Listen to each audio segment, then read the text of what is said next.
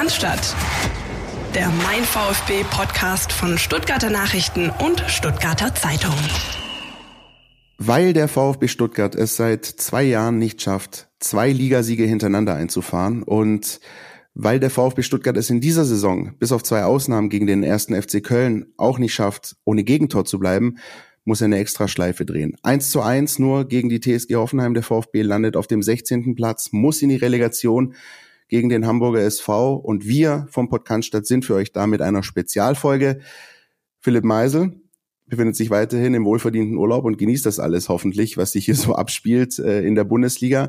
Und ich habe äh, dafür einen sehr kompetenten Gast äh, bei uns in der Folge ein, den ihr schon häufiger gehört habt und der mit seiner Expertise unter anderem dazu beitragen wird, zu erklären, warum denn der VfB am Ende dieser Saison auf Platz 16 gelandet ist. Vom Institut für Spielanalyse Steffen Görsdorf. Steffen, ich grüße dich. Ich grüße dich und Grüße gehen auch raus an den Urlauber.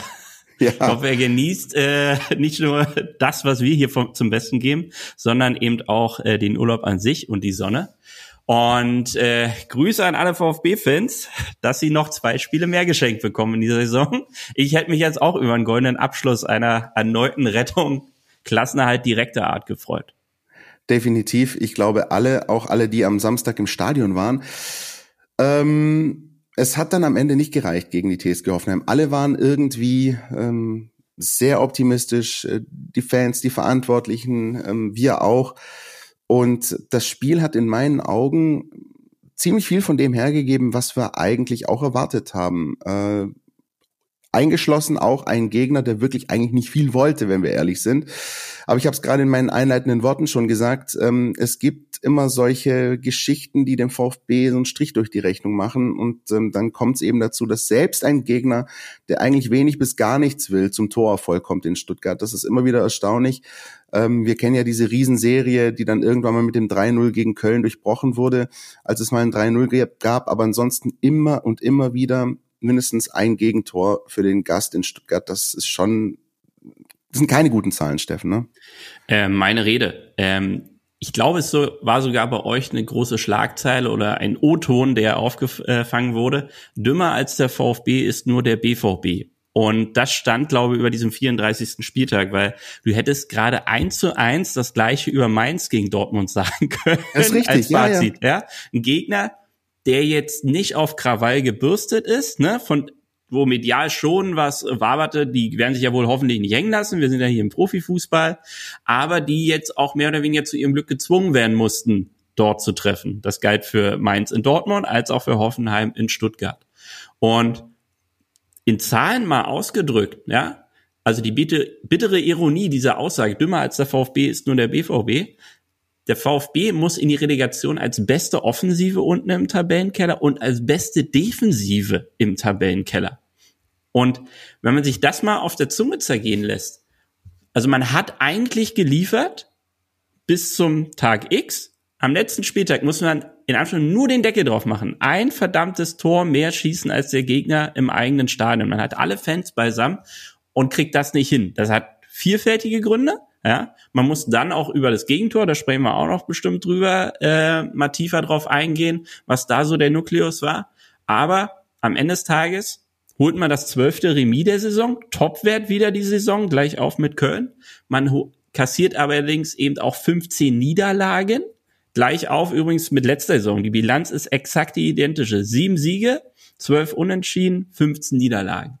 Hat in der vergangenen Saison noch für 15 gereicht, jetzt halt für 16. Genau. Aber es sind ja auch genau die drei, die am Ende hinten gelandet sind, die nur sieben Siege geholt haben. Ne? Alle Richtig. anderen ab 15 aufwärts haben, ich glaube, neun Siege sogar mindestens geholt.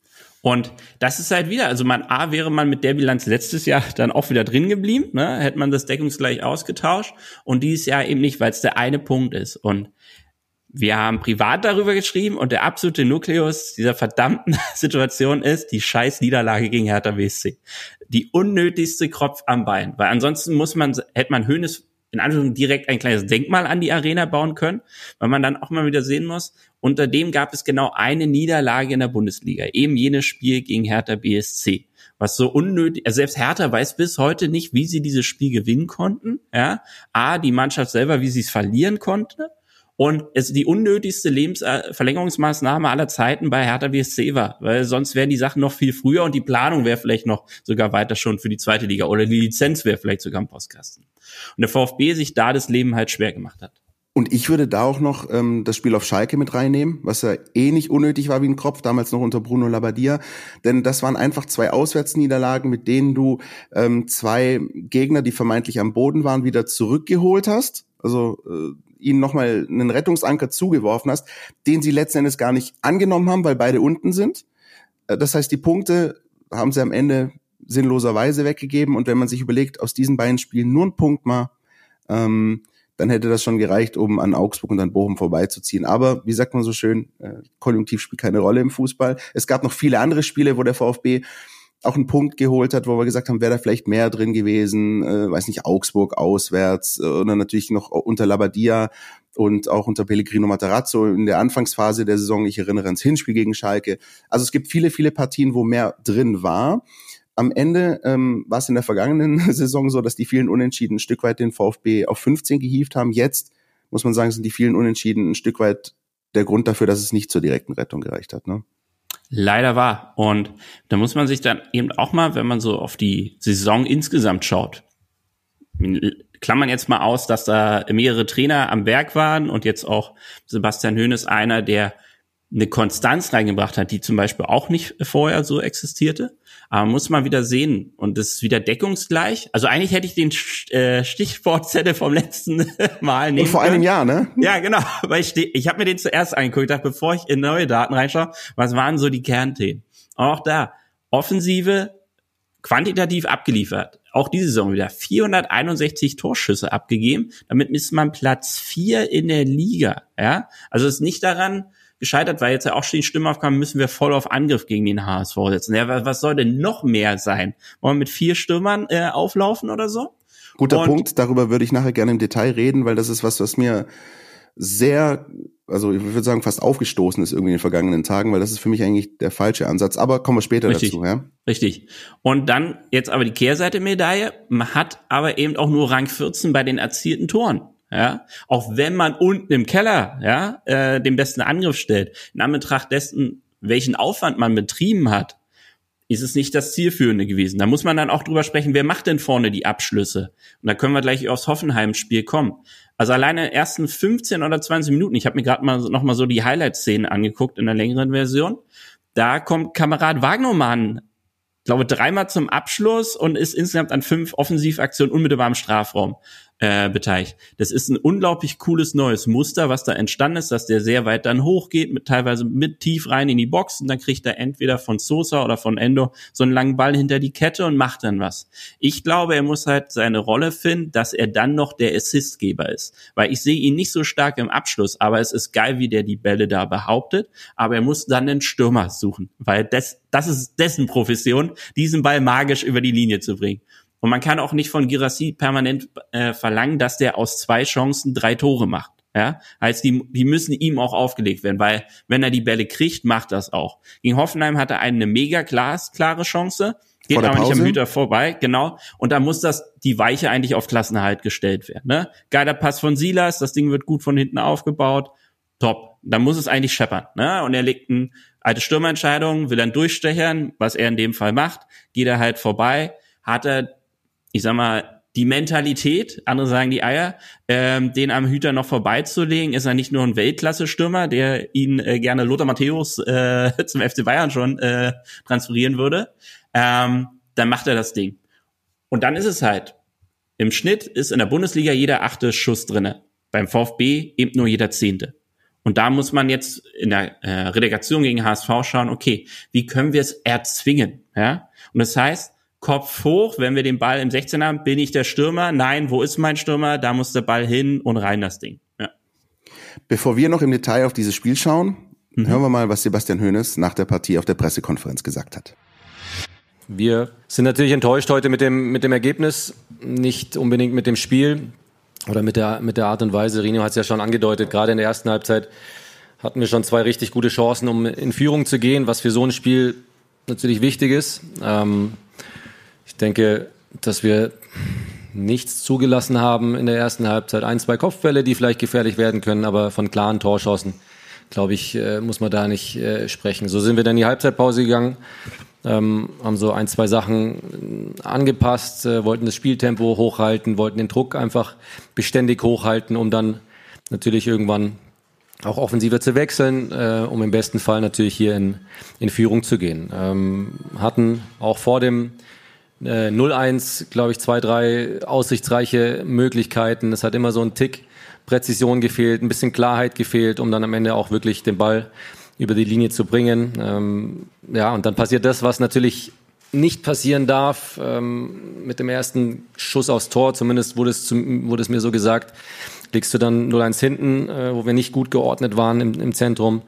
Und das war natürlich dann ja, wie ein Neckbreaker, den wir aber mal wieder, finde ich, richtig gut verarbeitet haben. Das hat dann fünf Minuten gedauert, dann stand es 1-1. Dann haben wir natürlich auch nochmal alles nach vorne geworfen, hatten eine Vielzahl von Strafraumsituationen, mussten trotzdem, und das hat der Rino auch schon gesagt, mussten trotzdem aufpassen, dass wir nicht hinten noch einen fressen, weil die Hoffenheimer nicht aufgegeben haben. Ja, immer wieder dann auch äh, ihre, auf ihre Situation gelauert haben. Äh, so gesehen, ja, fällt das Tor nicht mehr und, und die Enttäuschung ist da und trotzdem muss uns allen klar sein, dass ähm, ja, wir drei Optionen hatten heute. Direkt drin zu bleiben, eine Relegation zu spielen oder direkt abzusteigen. Und jetzt ist es die Relegation und jetzt werden wir halt über die nächsten 180 Minuten ähm, ja, den, den, den Klassenhalt äh, perfekt machen. Und als ich hier vor sieben Wochen begonnen habe, war das eine sehr, sehr lukrative äh, Möglichkeit. Ähm, und die werden wir jetzt natürlich mit voller Überzeugung und vollem Optimismus auch angehen, wenngleich Enttäuschung für den heutigen Tag völlig okay, angebracht und menschlich ist. Soweit Sebastian Hoeneß nach dem Spiel und ja, ich gehe da wirklich in großen Teilen mit.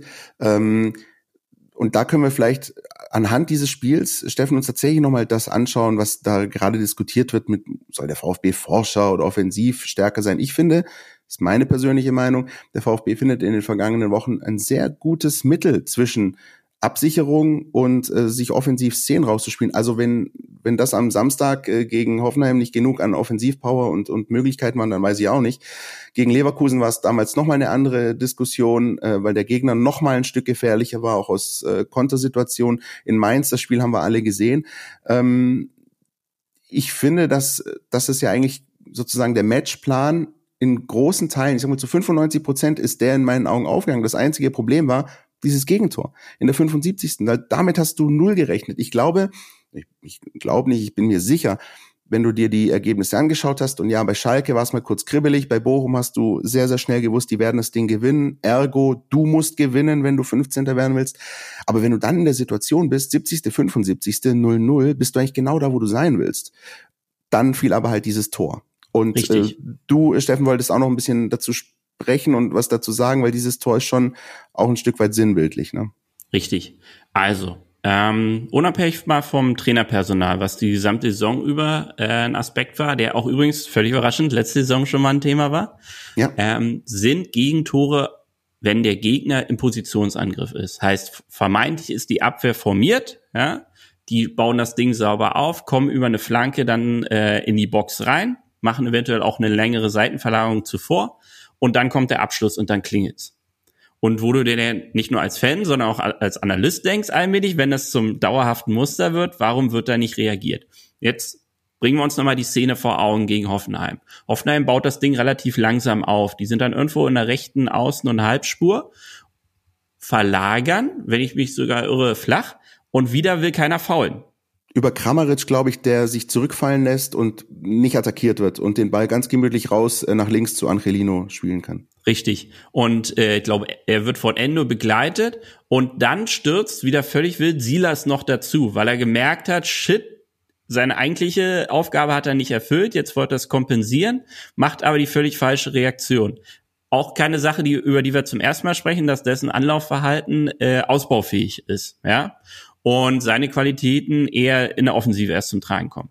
Dann musst du dir als Team allmählich überlegen, das kriegst du in den scheinbar nicht reingeprügelt, jedenfalls nicht mehr jetzt in diesen zwei Spielen. Wie kann man das kompensieren?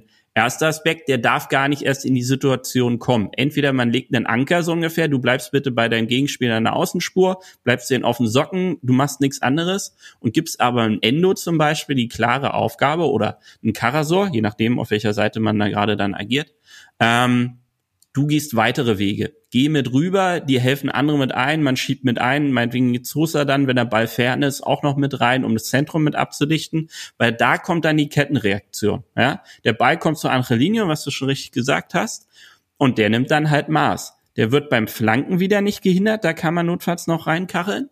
Dann recht wildes Verhalten hinten auf der Viererkette. Ähm, alle stehen relativ hoch, um eventuell auf Abseits zu spielen, außer einem, Waldemar Anton. Was macht er denn da?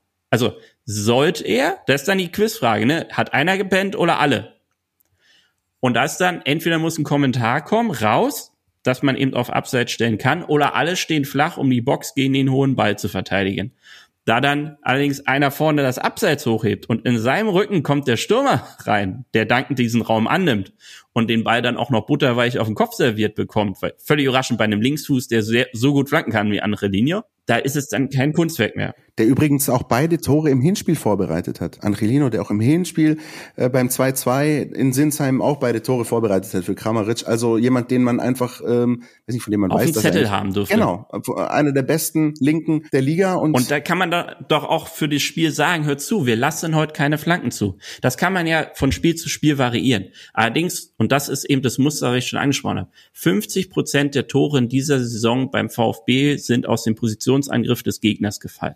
Heißt, man hat ein dauerhaftes Problem und insbesondere das mit diesen Seitverlagerungen an, am Flanken hindern. Da habe ich mir schon in der Hinrunde intensiv angeguckt, was so die, immer wieder der Knackpunkt für den VfB ist. Weil nach vorne hin, weil ich schon meinte, mit 45 Toren, auch Union hat nur 54 Tore, glaube ich, geschossen diese Saison, um in die Champions League zu kommen. Also man ist nicht offensiv zu weit weg, sondern defensiv muss man einfach besser aufräumen. Und es kann einfach nicht sein, dass unter drei Trainern es dauerhaft ein Problem darstellt, dass man die Flanken nicht verhindert. Also da muss ja irgendein Grundsatz vorherrschen, sowohl in der Abwehr als auch im Trainerteam, wie man denn gegnerische Angriffe verhindern will. Und das muss man jetzt mal über den Haufen werfen, weil es kann nicht sein, dass du die Hälfte der äh, die gesamte Saison, die Hälfte in der Gegentore permanent darüber kassierst und davon ist ein Großteil davon, ähm, und ich permanent das Déjà-vu-Erlebnis habe, bin ich am Anfang der Saison, bin ich in der letzten Saison, das ist die Achillesferse des VfBs. Und dann gehst du jetzt bitte auf den Knochen drauf vom Gegner und blockst die Dinger notfalls ins Aus. Es ist irgendwie ähm, wie verhext, muss ich ganz ehrlich sagen. Ich bin jetzt bei den letzten, was heißt bei den letzten, weiß nicht, 35 Heimspielen des VfB im Stadion gewesen. Und ähm, es ist immer es findet sich immer eine Möglichkeit für den Gegner ein Tor zu erzielen. Ja? Sei es auch mal ein Torwartfehler, sei es auch mal ein Zaubertor. Äh, Werder Bremen hat äh, zwei richtig äh, krasse Dinger da reingehauen, äh, wo man auch wenig vorwerfen kann. Ähm, Elfmeter, Standardtore. Aber ich finde tatsächlich, dass dieses Gegentor von, von Samstag wirklich im Kern zeigt, was das Problem des VfB ist. Du hast einen Gegner mit der TSG Hoffenheim, die, und Pellegrino Matarazzo hat nach dem Spiel gesagt, das war seit er da ist der unverdienteste Punkt, den er geholt hat. Der VfB war besser. Aber du hast einen Gegner, der eigentlich keine großen Ambitionen hat. Die Saison ist durch, auch vom Kopf her, die waren schön auf Sommerfußball eingestellt. Aber wenn du sie halt einmal so spielen lässt, dann ömmeln sie dir auch einen rein, ja. Und dann stehst du halt da, 75. Minute, 0-1. Äh, kurzzeitig bin auch ich zusammengezuckt, wie wahrscheinlich alle, und gedacht, meine Fresse, wenn jetzt Schalke trifft, dann fällst du auf 17. Ja, da stand es 2-2 noch zu dem Zeitpunkt in Leipzig. Das hat sich dann glücklicherweise gefügt, so dass dann klar war, ähm, okay, du fällst im, im schlimmsten Fall auf den Relegationsplatz. Der VfB hat es dann noch geschafft hinterher und auch da würde ich dann gerne das nochmal aufgreifen, die Diskussion, mehr Offensivpower, ja, nein, aber ich finde, der VfB hat dann auch in den letzten 15 Minuten äh, jetzt kein Feuerwerk abgeschossen, aber so gespielt, dass er sich ordentlich Chancen rausgespielt hat und dass er ordentlich Torschüsse auch hatte. Mio, das Tor von Tomasch, Tomasch nochmal in der Nachspielzeit, da war schon noch was dabei. Gehe ich voll mit. Mal noch einen kleinen Gedankenschritt nochmal dazu. Was war wieder in der 75. Minute? Du hast gerade das magische Wort gesagt, 0-1. Das ist auch ein roter Faden. Bis Hoeneß übernommen hat, 18 Mal der VfB 0-1 zurückgelegen in die Saison. Unter seiner Anleitung in acht Spielen auch fünfmal zurückgelegen. Heißt, kein Vorwurf an ihn, dass er nicht Wunderdinge vollbringen kann. Ne? Aber das Positive erstmal, man hat auch dann wieder von den fünf Spielen nur einmal verloren, dreimal Remis gespielt und einmal einen Sieg noch erzwingen können. Und da sind wir halt wieder. Also auch wenn wir das halbwegs gerade biegen konnten, ja, es ist das alte Schlagwort Schlafmützigkeit. Und das ist ja nicht nur das Thema Rückstand. Du hast dann halt wirklich zehnmal schon ein Gegentor vor der 15 Minute kassiert. Positiv. Ähm, die Rückstände gingen halbwegs zurück unter Hönes. Es ist trotzdem existent. Du hast aber trotzdem immer noch zu viele Gegentore in der ersten Hälfte kassiert. Das musst du abstellen. Erst recht jetzt gegen die Relegation. An sich sehe ich die Chancen, da kommen wir ja gleich noch drauf zu sprechen, für den VfB richtig gut. Da gibt's so ganz viele markante Punkte, die einfach A im Vergleich zum letzten Jahr Relegation mit Hertha gegen HSV für einen VfB sprechen, als auch individuell. Du musst aber das Elend vor der Pause in den Griff bekommen. Ich höre ganz oft in Gesprächen mit Trainern auch, wo ich aktiv als Analyst mit dran bin, diese Sehnsucht nach einer Null bis zur Pause. Ne? Auch zur Not zu, äh, auf Kosten dessen, dass man die eigene Offensive hinten äh, kurz abkappt und sagt, hör zu, wir wollen kein Gegentor bis zum Pausenpfiff. Mal zur Null in die Kabine kommen, ist so ein magischer Satz. Und den muss der VfB bei aller Liebe zur Offensive, die definitiv auch da sein muss, ja, und dem Support von den Rängen, muss klar sein, wir geben dem HSV hier keine Geschenke.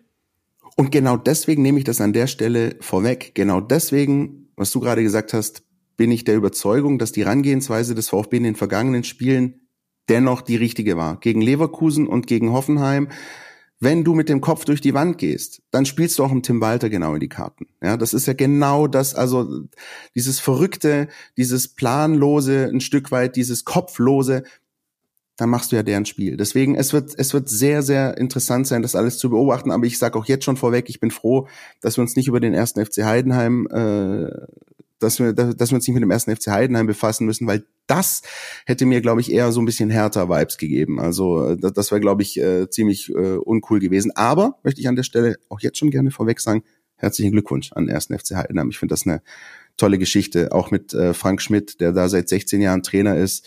Ähm, ja, und der SC Freiburg wird nicht mehr der zu romantisierende Club in der Bundesliga sein. Die Rolle haben sie jetzt verloren. Ähm, kommen wir zurück zum VfB, Steffen. Ähm, die Schlussphase, die wollte ich noch mal kurz ansprechen. Also äh, Thiago Tomasch gelingt der Ausgleich und dann am Ende waren es ja noch auch ein paar Abschlüsse dabei. War das für dich ähm, anders gefragt? Hättest du am Ende noch mehr nach vorne geschmissen? Hättest du am Ende alles aufgelöst? Weil das ist vielleicht die einzige Phase, wo man sagen kann, hier eingedenk der Tatsache, dass Schalke 2-4 hinten lag, hättest du sagen können, all or nothing, wie äh, Wolf Fuß letztes Jahr gesagt hat, das ganze Fleisch auf den Grill ja oder nein? Die Frage ist ja, ich weiß jetzt nicht, wie Hoffenheim zu dem Zeitpunkt äh, formiert war und aufgestellt war. Es war ähm, wie ein Handballspiel. Also am Ende, die, die, die letzten zehn Minuten wollte Hoffenheim wirklich noch weniger als nix. Äh, genau, die, die standen richtig. eigentlich nur da und haben die alles auf dem Silbertablett serviert. Trotzdem wird sich da einer finden, der noch schnell rennen kann, ne? den man hätte schicken können. Und vielleicht fehlt da der eine magische Standard. Vielleicht war es ihnen an diesem Tag einfach nicht gegeben, noch einen zu machen. Weil ich habe mir die Szenen angeguckt und dachte, das sind ja Dubletten der Torchancen gegen Mainz. Weißt du, in der einen Szene geht Führig dann nochmal durch wie ein heißes äh, Messer durch die Butter, aber da legt er nicht ins lange Eck rein, sondern versucht, glaube am kurzen Eck abzuschließen. Und da hält ihn der Hüter halt oder geht äh, ans Außentornetz oder so. Ne? Dann ähm, Thiago äh, Tomasch hat auch nochmal, glaub zwei Riesen auf dem Fuß, die auch wieder nicht reingehen wollen vielleicht ist das eben dann das Aufgesparte für ein HSV, ja, so, so positiv formuliert es nun mal gehen soll. Plus, was sollte man denn noch alles reinwerfen, so ungefähr, ja, ähm, sowohl taktisch war man ja eigentlich, was du schon richtig sagst, die standen mit der 6-0 Abwehrlinie, ähm, im eigenen Strafraum, die Hoffenheimer, beziehungsweise im Strafraum, fehlte nur noch äh, Busfahrer samt Gefährt, äh, dann wäre es perfekt gewesen, das Bild. Und der VfB ja es belagert hat, man kann dann über einzelne Entscheidungen noch streiten, ob der abschließen muss, ob man den suchen muss, ob man da noch mal passen statt schon reinflanken muss. Alles geschenkt, hat halt nicht geklappt. Ich sage, die dürfen gar nicht erst das Gegentor kassieren äh, von Hoffenheim. Und was jetzt reinkommen muss, der VfB war einfach zu lieb diese Saison wieder. Danke. Keine einzige gelbe Karte in, in der gesamten Partie am ja. 34. Spieltag.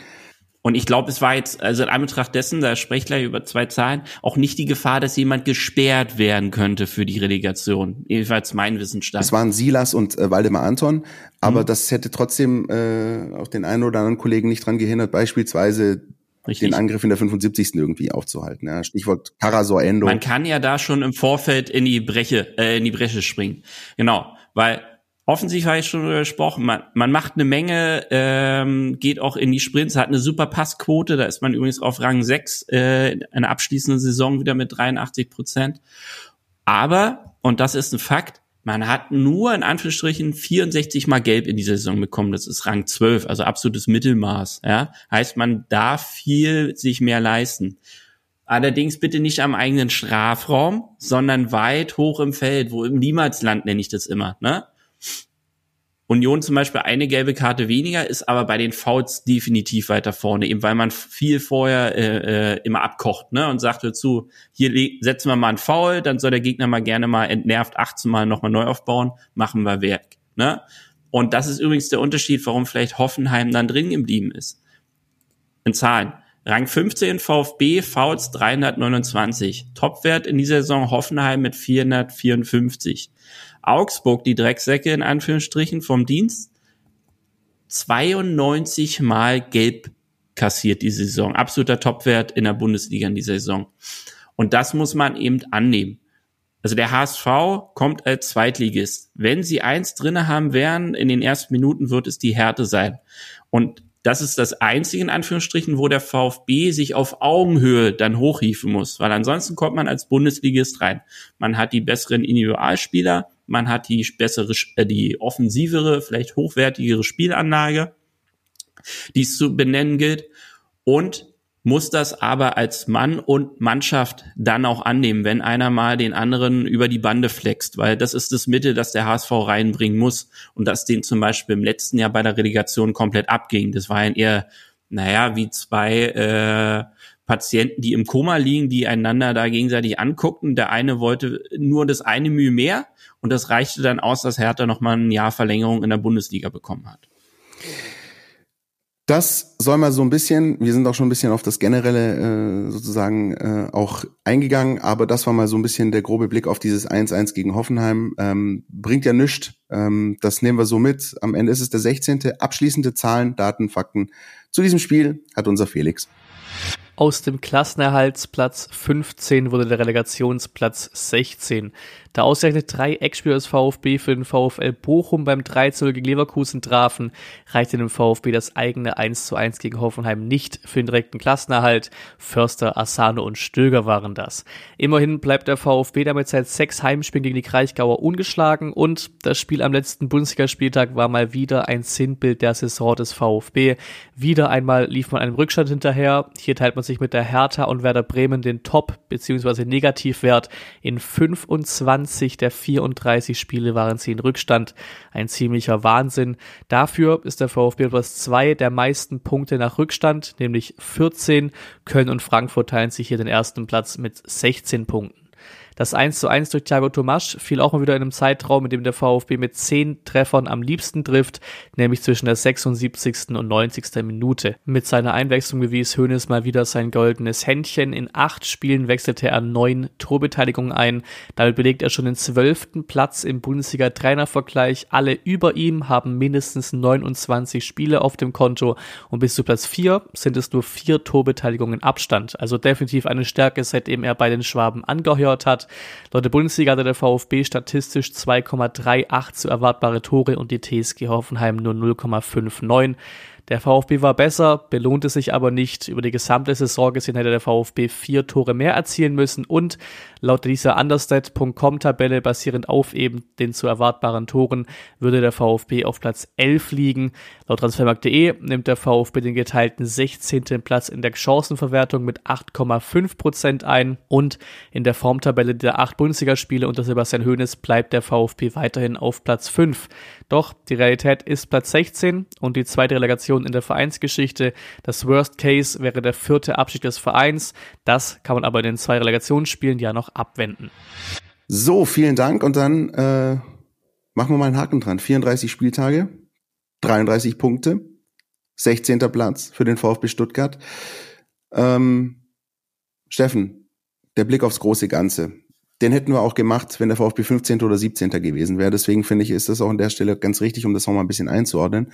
Über den HSV werden wir nachher noch in aller Ausführlichkeit sprechen. Warum ist der VfB da, wo er ist? Warum hat er auch im Vergleich zu unserer Folge von vor einem Jahr, als wir das Köln-Spiel hatten, ähm, warum hat er sich um einen Platz verschlechtert und ist punktetechnisch gleich geblieben? Gibt es Parallelen, gibt es Unterschiede? Was sagst du? Was geben die Zahlen her? Einerseits erstmal die Gesamtbeobachtung. Ähm, der Verein hat aus seinen Fehlern der Vorsaison nicht intensiv genug gelernt. Erstens, Personal ist ja erstmal gleich geblieben. Auch die Art und Weise, wie man Kader plant, ist gleich geblieben. Man hat weiterhin auf Talente gesetzt, statt deutlich erfahrenere Recken noch mit da reinzuholen. Und da sprechen wir über 26-Jährige vielleicht, äh, die aber Bundesliga-Erfahrung haben, hat man nicht verpflichtet und eingebaut in diesen Kader, was ihnen gut getan hätte. Dann, weil ich eben schon angesprochen, diese Mannschaft ist zu lieb. Das kann daran hängen, dass viele Leistungsträger viel zu jung sind, um sich aktiv zu wehren, ja. Und da kommt es dann halt drauf für mich an. Lernst du den Abstiegskampf oder wirst du Opfer des Abstiegskampfs? Wenn du jedes Mal dann halt rumgeschubst wirst über den Pausenhof, musst du halt eine Reaktion zeigen. Oder du bist dann irgendwann runter oder ganz tief in der Ecke drinne. Herzlichen Glückwunsch, so sieht Rang 16 dann eben aus. Weil nach vorne hat man wieder Fußball gespielt. Ich, ich finde es auch eine super Entwicklung von Chris Führig, worüber wir schon gefühlte Ewigkeiten sprechen, ja, und er in dieser Saison definitiv diesen Schritt gemacht hat zu performen. Ja, stand, glaube ich, bis auf eine Partie immer auf dem Platz, unabhängig jetzt mal von den Minuten, die er dann auch bekommen hat. Mit 14 Torbeteiligungen auf Platz zwei im teaminternen Ranking. Nummer eins war Taro Endo mit 15 Torbeteiligungen. Der Last Samurai hat wieder geliefert, muss aber auch offen zugeben, dass er eben gegen den Ball nicht mehr diese Dominanz hatte in dieser Saison. Das hat auch viele Gründe, ja. Und dass man das, diese Overperformance von Endo in den letzten Jahren auch gegen den Ball und mit dem Ball wiederum nicht kompensieren konnte im Mittelfeld, weil es da eben fehlte. Sosa spielt auch wieder eine boxsolide Saison, möchte ich es mal nennen. Zwölf Torbeteiligung, Rang drei im teaminternen Ranking. Aber er ist auch nicht so, dass er jetzt 16 Assists aufgelegt hat oder so, so, weil er auch einen ultimativen Zielspieler hat. Was wiederum einher damit geht, dass Girassi in der ganz entscheidenden Saisonphase außen vor war. Der ist jetzt wieder da. Das war zu Beginn der Rückrunde, ne? Richtig. Zu Beginn der Rückrunde gibt das, merkst du dann auch, sagen deine Zahlen dann auch, dass diese Phase, als Gerassi gefehlt hat, das war nicht nur ergebnistechnisch eine Delle beim VfB, sondern auch was die Leistungsdaten angeht, oder? Genau, du, du hast ja dann deine komplette Spielanlage, aber keinen, der es verwertet damit, damit sinken ja dann die Abschlüsse. Also da kommen dann vielleicht die Verzweiflungsschüsse aus der Distanz oder wie es ich dann halt von irgendjemand, der es nicht tun sollte, aber du hast den ultimativen Zielspieler nicht drin. Was auch beim VfB normal ist, dass du keine zwei Top-Stürmer im Kader haben kannst, ist nicht finanzierbar. Aber nicht mal die Bayern, ja? wenn man es mal so sieht, ne? Und daher muss man dann auch sagen, hör zu, dann ist es halt der Mist, man hätte viel mehr rausholen müssen, als Girassi zur Verfügung stand. Und jetzt muss man das Maximum rausholen, um die Klasse zu halten. Und das traue ich dieser Mannschaft eben zu, weil man eben einen hochwertigen Stürmer vorne drin hat. Daher meine Empfehlung, im Plopfolie einpacken die nächsten zwei Wochen. Der muss auch nicht trainieren. Was willst du dem jetzt noch beibringen ne? oder erklären? Der macht da einfach sein Ding. Und bitte drumherum dran arbeiten, die Aggressivität auf den Platz zu bringen. Weil du kannst halt nicht ähm, Du bist zwar Rang 3 bei gewonnenen Zweikämpfen zum Beispiel. 3549 Zweikämpfe hast gewonnen. Ja? Was ja eigentlich ein Stück weit fast im Widerspruch steht zu der These, der VfB ist zu lieb, ne? wenn er schon viele Zweikämpfe gewinnt, oder? Genau. Er nimmt äh, halt immer die lohnenden an, äh, Zweikämpfe an. Also wir sprechen über die gewonnenen. Das heißt, es wird irgendwo um die Box sein, tief in der eigenen Hälfte, statt, und da sind wir halt an diesem Knackpunkt, ein verlorener Zweikampf ist ein Foul also oder bitte andersrum gesprochen, ein Foul ist ein verlorener Zweikampf. Die muss man eingehen. Das muss aber in den Spieler rein, weil es eine ganz andere Herangehensweise an einen Zweikampf ist. Ob ich nur diese Zweikämpfe so, wo ich mir 100% sicher bin, dass ich jetzt da fair reinkomme, den Ball erobere und das eigene Spiel wieder anfertige. Oder gehe ich in einen Mann rein und sage, stopp. Im Optimalfall trifft meine Härte den Ball, ansonsten trifft es den Fuß, aber die Situation ist erstmal bereinigt. Optimalfall auch noch eine Balleroberung und ich fahre wieder nach vorne, was dem Umschaltspiel der äh, Stuttgarter unglaublich die Karten spielen würde. Weil, wenn ich jetzt gucke, so unter Hönes äh, haben sie 16 Tore geschossen, davon sechs im Positionsangriff, in Anführungszeichen nur vier im Umschaltverhalten, was gegen HSV ein Thema sein könnte, Spiele, wenn die hochstehen müssen. Und in Anführungszeichen neue Qualität mal wieder, sechsmal nach Standards zum Tor vollkommen, darunter zwei Elfmeter.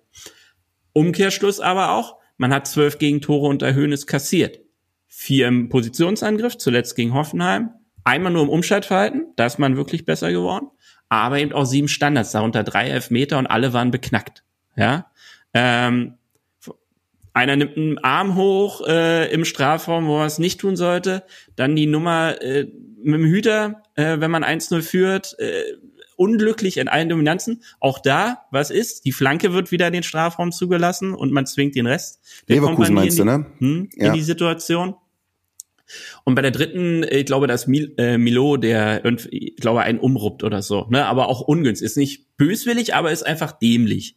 Und dann muss man eben sagen, hör zu, es gibt Spielertypen in diesem Kader, die eine unglaubliche Qualität mit beibringen. Das ist Dan Axel, äh, Sagadu gewesen, äh, das ist auch äh, Milo, ja. Und dann muss man äh, auch ein Silas, man, die muss man schützen vor sich selbst, ja, indem man ihnen hilft gegen den Ball. Weil mit Ball finden die ihre Magie, da sind die, brauchen sie nur ihren Freiraum und dann machen die da ihr Ding. Und da müssen sie gegen den HSV dran denken. Hör zu. Und Sagadu ist jetzt angeschlagen. Ich glaube, weiß gar nicht, ob er überhaupt einsatzfähig sein wird. Ne, ist die große Unbekannte. Es sieht ganz gut aus, aber mein Tipp wird eher sein, dass die Kette so bleiben wird, wie sie, wie sie am Samstag war. Weil äh, bring keinen Angeschlagenen rein, aber auch die anderen Kandidaten da. Also das heißt übrigens, wenn eine Viererkette im Strafraum drin steht oder eine Fünferkette, erstmal egal. Die darf da nicht jede Aufgabe erfüllen, die soll den Raum decken. Dann hast du Außenspieler und Offensivspieler, die sich um den Strafraum drumherum kümmern. Heißt aber auch im Umkehrschluss, bitte keine Offensivspieler mit Tackles im Strafraum, weil das ist wieder Elfmetergold für den Gegner und das müssen wir denen nicht schenken. Was mir mit Blick auf diese äh, gelbe Karte äh, äh, auffällt, ich habe es jetzt nicht vor Augen, ich kann die Zahlen jetzt nicht auswendig, aber es gab in nach meinem Dafürhalten auch viele gelbe Karten, unnötige wegen Meckerns, ja, auch Ball wegwerfen. Ich glaube, Karasor hat sich seine Gelbsperre damals geholt, weil er den Ball weggeworfen hat. Aber verhältnismäßig wenige für diese taktischen Fouls, diese sogenannten klugen, guten Fouls, wichtigen Fouls im, im, in der Entstehung eines Tors. Also beispielsweise, jetzt mal nehmen wir uns das Hoffenheim-Spiel nochmal her, wenn da einer kommt und dem Kramaric mal kurz guten Tag sagt, während er sich im Zentrum das Ding zurechtlegt und links rauslegt, das wäre so eine Möglichkeit gewesen. Ne? Mal da zu sagen, wir stoppen das kurz, dann hat das Spiel auch vielleicht die eine oder andere Unterbrechung mehr, muss dann natürlich beim Standard wiederum aufpassen, nächstes Thema. Aber einfach auch mal diese Galligkeit zu zeigen und auch mal sich dann so eine gelbe Karte abzuholen, das ist in meinen Augen, egal ob unter Materazzo, Labadia, oder äh, zu selten passiert. Ja, praktische Zahl aus der Hinrunde, ich mir den VfB mal unter die Lupe genommen habe. Anzahl Fouls vom VfB, also bis zur WM-Unterbrechung. 76 Fouls im Zentrum. Union 115. Ja. Und das ist immer wieder eine Pausetaste, die dir hilft, dich zu organisieren. Gerade für eine Mannschaft wie ein VfB, die eben nicht so diese defensiven Automatismen in Perfektion hat, die auch eben diese Defizite hat, dass ein Silas vielleicht auch drei Sekunden mal länger braucht, um sich defensiv gegen den Ball zu organisieren. Mit Ball sieht er nur sich, den Ball und das Tor. Top. Umgedreht wird schwierig. Da sieht er zwar vielleicht nur den Ball, aber nichts anderes mehr. Und dann braucht er die Zeit. Macht die Pause-Taste vorne rein, weil dafür gibt's selten eine Karte direkt. Aber es, der Schiri pfeift, hat seinen Soll erfüllt, alle anderen Beteiligten wissen auch Bescheid es ist kein Tempo im Spiel, okay, das ist eigentlich das, was man dann halt braucht, weil wenn du permanent auch nur hinterherläufst, du bist dann in so einem Slow-Mode, dass du einfach weich wirst. Ja? Ist wie Slow Cooking. Du wirst irgendwann so breich und dann schlägt der Gegner mit einer Flanke zu. Bist du aber immer griffig, ne? Unterbrochen, wieder orientieren, Grundstellung einnehmen, ne? Auf die nächste Attacke warten. Kommt der Ball, wird erobert, schießt Silas raus und kriegt einen langen Ball, wird geschickt und dann äh, geschieht Magie. Und da müssen sie hinkommen. A, gegen HSV.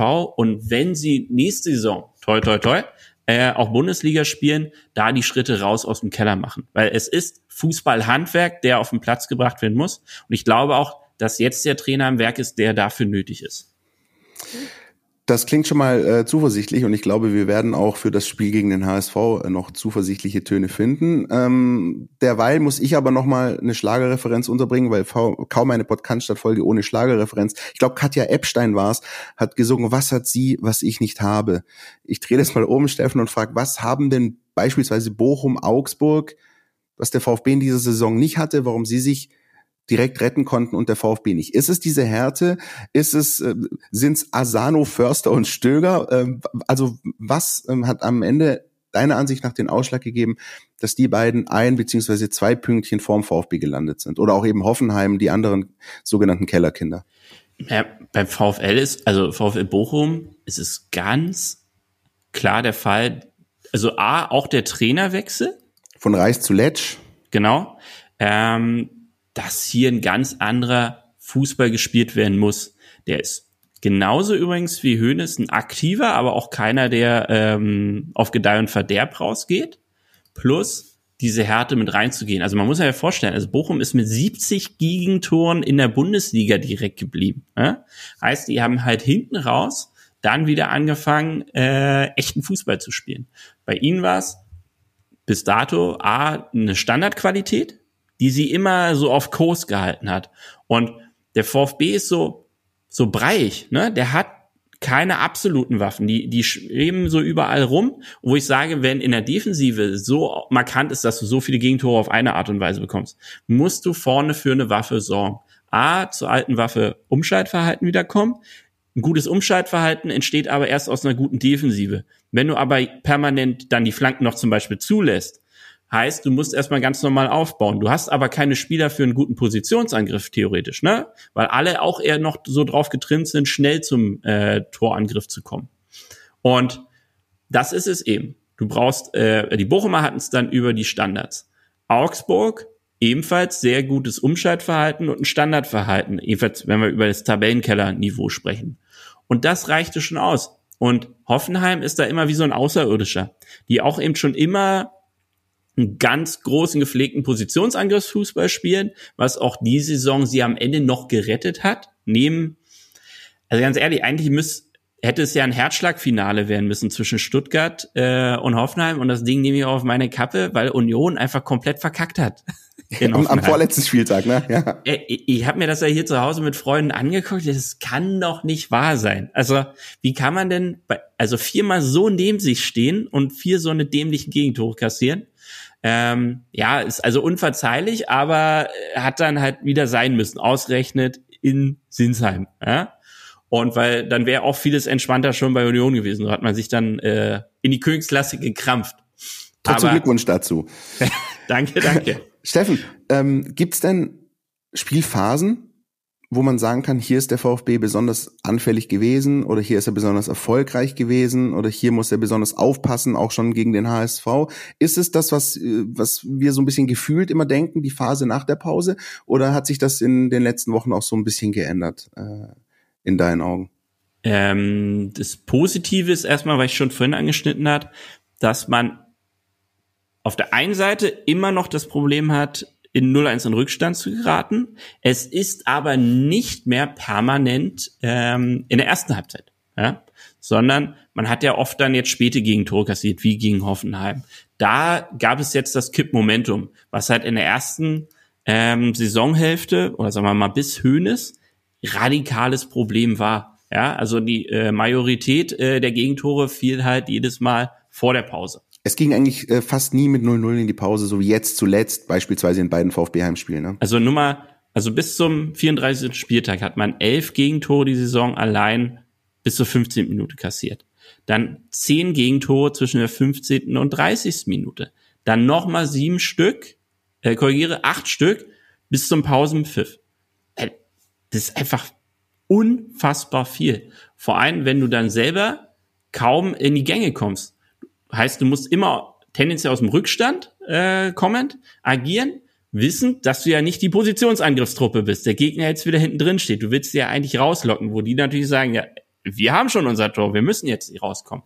Und dann hast du halt einfach eine schwache Offensive. Du hast jeweils ähm, in diesen ersten Viertel, äh, 15 Minuten Blöcken fünf Tore mal gemacht, kurz äh, nach Anpfiff, dann fünf Tore zwischen der 15. und 30. und dann kurz vor Pausenpfiff kam er dann auf acht Tore, ja. Also von der 30. bis zum Pausenpfiff. Und so ist es dann halt auch, dass du erst hinten raus dann wieder richtig ins Rollen kommst, weil der Gegner dann auch mal schläfrig war oder man dann eben mit sehr, sehr viel Energieaufwand die Dinger noch geblockt hat. Und die torreichste Phase für den VfB in dieser Saison ist von der 75. bis zum Abpfiff. Da hat man insgesamt 14 Tore geschossen. Ja? Und das ist zwar gut für den Hinterkopf, dass man gegen den HSV zwar immer noch nachlegen kann. Ich empfehle jedoch mal eine klare Pause für. das wäre ähm, mal nicht schlecht, ja. Für alle Gemüter. Ähm, was auch, und das äh, im Gegensatz zu dem anderen, wo ich mich sehr vom Bauchgefühl leiten lasse, was ich aber weiß, ist, dass tatsächlich alle anderen dieser Kellerkinder das geschafft haben, was ich eingangs erwähnt habe, nämlich zwei Siege in Folge. Das haben sie alle geschafft. Selbst Schalke hat das, ich glaube, sogar zweimal äh, geschafft, mindestens zweimal hintereinander zu gewinnen. Ja, die werden ja am Ende fast rangekommen, schlagen Bremen, schlagen Mainz, jeweils Last Minute. Die Bochumer schlagen auswärts Köln, zu Hause Leipzig. Ähm, das ist, die Hoffenheimer haben unter Pellegrino Materazzo ganz grauenvoll begonnen, haben aber dann, glaube ich, drei hintereinander gewonnen. Ähm, und das sind dann eben so Kleinigkeiten. Ne? Die haben alle mal ähm, es geschafft, diese zwei Siege in Folge zu feiern, was dich einfach, und da muss man kein Mathematiker sein, tabellarisch wahnsinnig weit bringt. Wenn du in zwei Spielen sechs Punkte einfährst, dann, dann bringt dir das mindestens zwei, drei Plätze, die du dann eben hochkletterst. Und das ist äh, beispielsweise etwas, was den VfL Bochum ausgemacht hat. Die waren ja ähm, nach dem 0-2 daheim gegen Schalke gefühlt weg. Da haben alle gesagt, okay, die verlieren jetzt sogar zu Hause gegen Schalke, die sind weg. Und dann kam eben Köln auswärts, Leipzig zu Hause und sie haben auch jetzt im Saisonendspurt äh, nochmal sieben Punkte aus den letzten drei Spielen geholt. Das sind eben die Dinge. Der VfB seit Mai 2021 in der Bundesliga keine zwei Siege in Folge. Und auch dazu, das andere Thema zu null, ähm, auch da, Bochum gewinnt einfach mal 1-0 gegen äh, Leipzig. Ne? Augsburg, äh, weiß ich nicht, wie oft die wahrscheinlich 1-0 zu Hause gewonnen haben. Und ähm, der VfB schafft es bis auf das 0-0 in Köln und das 3-0 zu Hause gegen Köln nicht ohne Gegentor zu bleiben. Und wenn du halt jedes Mal, ja, Philipp und ich hatten immer dieses Bild von Sisyphos aus der griechischen Mythologie, wenn du jedes Mal diesen Stein hochrollen willst, weil du jedes Mal, entweder du liegst 0-1 hinten und musst dann das alles äh, aufdrehen, oder du weißt im Hinterkopf, naja, sagen wir, wir kriegen selbst gegen die größten Gurkenteams jeweils eins. Das heißt, im Umkehrschluss, wenn wir gewinnen wollen, müssen wir zwei schießen. Ne? Nach Adam Riese ich glaube, das macht es halt eben auch durchaus schwerer. Und das war dieser Moment auch am Samstag, den du sinnbildlich, also ich glaube, dieses Heimspiel gegen Hoffenheim war wirklich schon ein Stück Sinnbild auch für die ganze VfB-Saison. Du kommst mit dem Rückenwind eines Auswärtssiegs, ähm, du hast die Gelegenheit, zwei Siege in Folge zu holen, aber irgendwie kommst du nicht so ganz in die Gänge. Und just dann, wenn du denkst, jetzt schlägt äh, unsere Schlussviertelstunde, kriegst du hinten eine Glocke und musst das ganze Ding wieder von vorne aufholen. Denkst du, oha, und jetzt, wenn wir gewinnen wollen, zwei Tore in 15 Minuten plus Nachspielzeit. Das macht es wahnsinnig schwer, macht mir aber ein Stück weit Hoffnung, sage ich jetzt mal, für die Relegation, weil der VfB muss nicht auf andere Plätze gucken, der muss nur auf sich gucken. Er kriegt einen Gegner, der durchaus auch, sage ich mal, dem Spektakel eher zugeneigt ist. Ähm, da brauchen wir, glaube ich, gar nicht erst von zu null anfangen zu reden, wenn ich ehrlich bin. Und vielleicht ist es sogar ein Stück weit beruhigend. Oder es wird die Sensation. Sie spielen zwei Spiele, also gewinnen beide Spiele zu null. Ja, das wäre gut. Dann äh, der Startschuss in eine goldene Zukunft. Also deshalb meine ich ja. Dann kriegst du, dann kriegst du eine Kiste äh, Kaltgetränke nach Berlin geliefert, wenn das passiert. Das verspreche ich dir hiermit hoch und heilig.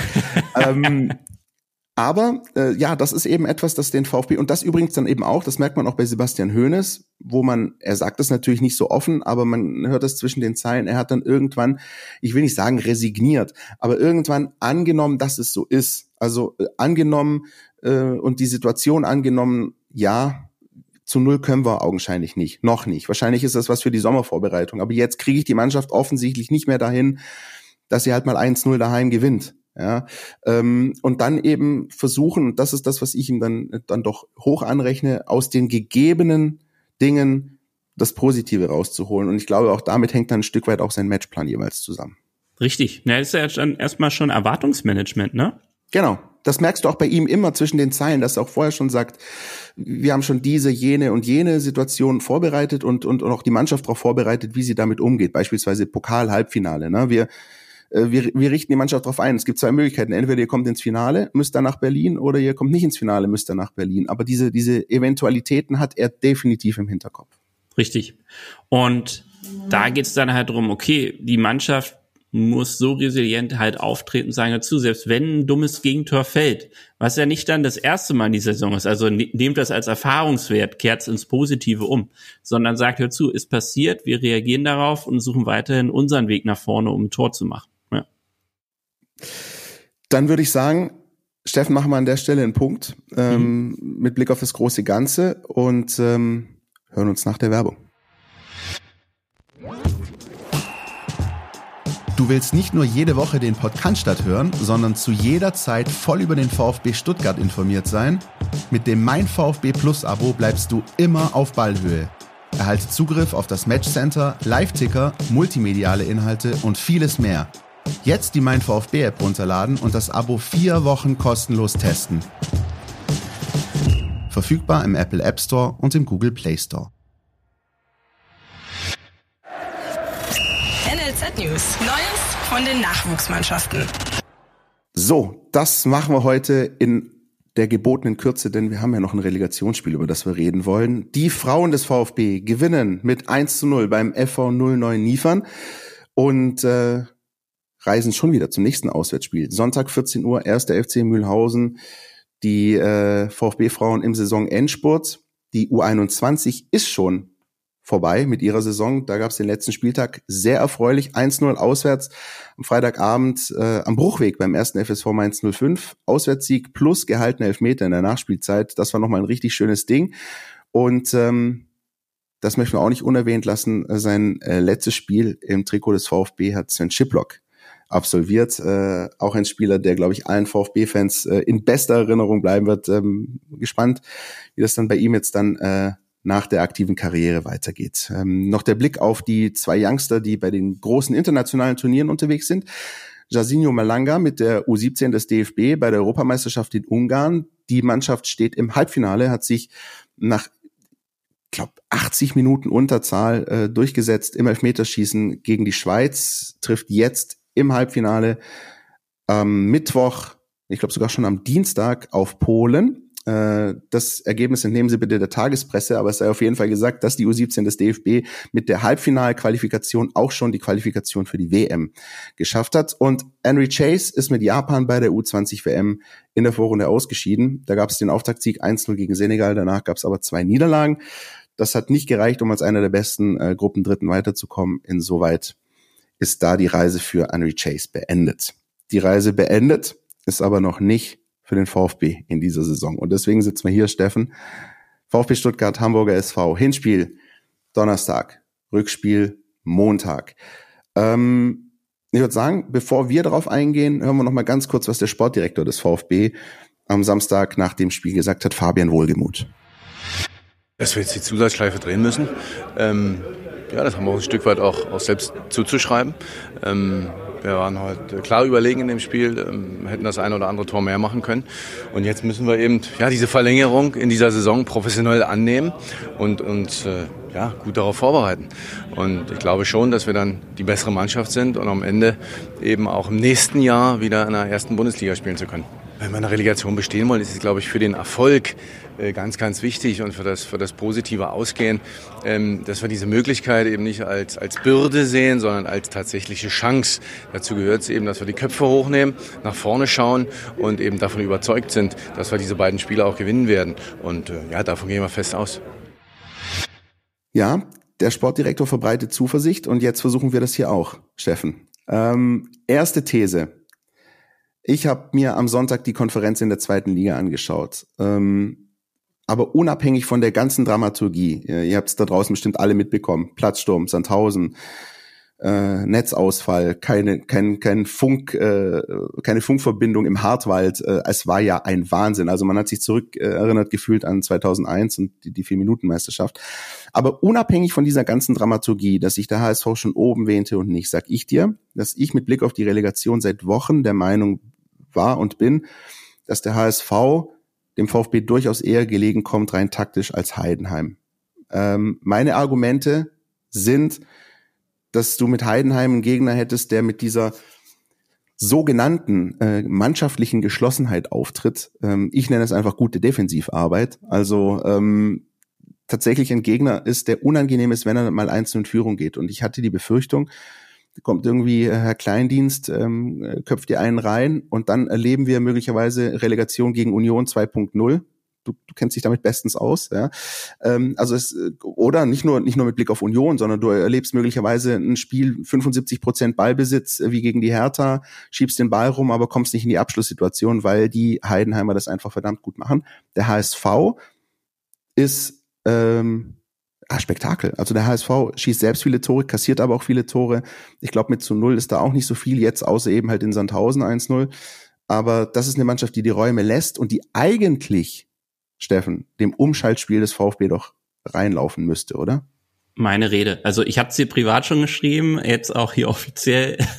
Der HSV ist als Gesamtpaket das größere Geschenk für den äh, VfB, als es Heidenheim gewesen wäre. Ähm, mal zum HSV. Ja, sie haben die meisten Tore in abgeschlossener Saison in der zweiten Liga geschossen, 70 Stück, Rang 1. Aber das haben wir in der Vorsaison äh, gesehen. Das zählt alles nix in der Relegation, weil das ist eine andere Qualität, unter welchen Bedingungen da diese ganzen vielen Tore erzielt wurden. Beispiel Glatze, letztes Jahr auch schon Top-Torjäger äh, gewesen beim HSV, auch dieses Jahr wieder 19 Buden selber gemacht, an insgesamt 30 Stück beteiligt. Der hat gegen Hertha genau eine Abschlussaktion gehabt mit dem Rücken. Das war's komplett abgemeldet von zwei Innenverteidigern, die bis dato die schlechteste Abwehr der Bundesliga gestellt haben. Da mache ich mir so, es soll nicht arrogant klingen, aber da mache ich mir eigentlich weniger eine Kappe drüber. Ne? Was ein gutes Indiz ist, was du auch gesagt hast, die stehen für vorne und hinten für Spektakel. 45 Gegentreffer die Saison kassiert, ist der schlechteste Wert unter den Top 6 Mannschaften der zweiten Bundesliga. Heißt, der VfB wird zu Chancen kommen. Vielleicht so mehr als normal. Das ist dann auch eine neue Lebenssituation für einen Stürmer, dass er so eine Vielzahl von Chancen hat, die er dann aber auch nutzen muss. Ja?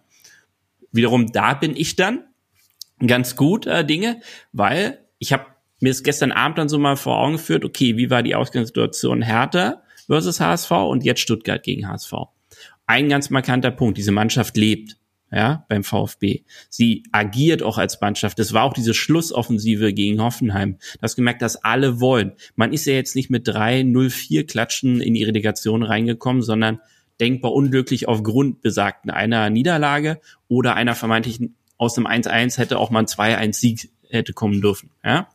Dann, für mich auch so ein Ding, ähm, die äh, HSVer äh, schießen gerne mal gegen das Alu. Äh, zwölfmal Alu getroffen die Saison, Rang 3 im Zweitliga-Ranking. Ja? Wenn es mal zum Elfmeter kommt, ist dabei noch längst nicht Ende der Fahnenstange, weil HSV die Saison sechsmal einen Elfmeter bekommen, aber nur drei davon verwandelt. Heißt, Redlo oder schauen wir gleich mal aufs Thema Teuter, haben Möglichkeiten, sich dann zum Helden aufzuschwingen, indem sie da noch mal einen rausfischen. Was aber absolute Warnung sein muss, keiner hat mehr Flanken geschlagen als der HSV in der zweiten Liga.